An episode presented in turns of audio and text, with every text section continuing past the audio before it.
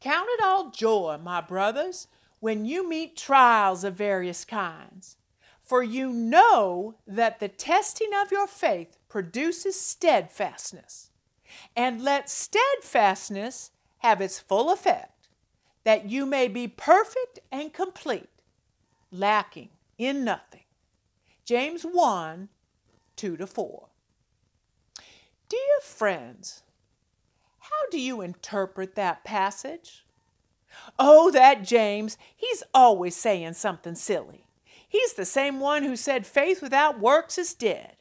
Maybe he learned as a young child he needed to claim outlandish things in order to steal the spotlight from his super spiritual sibling. Is that how you process James 1 2 to 4? Sort of silly?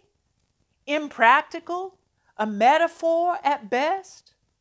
Well, let me share something with you, saints.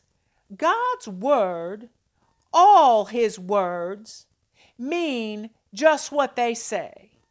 Celebrate when trials come, knowing it'll strengthen your relationship with and dependence on your Heavenly Father and give you some valuable tools for uplifting others.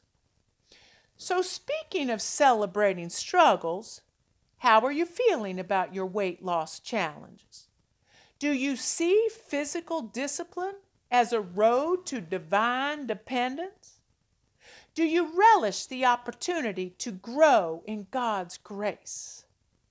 Are your food temptations a chance to die to self and walk in His abundant life? Are you excited about encouraging your brothers and sisters through your own journey of faith?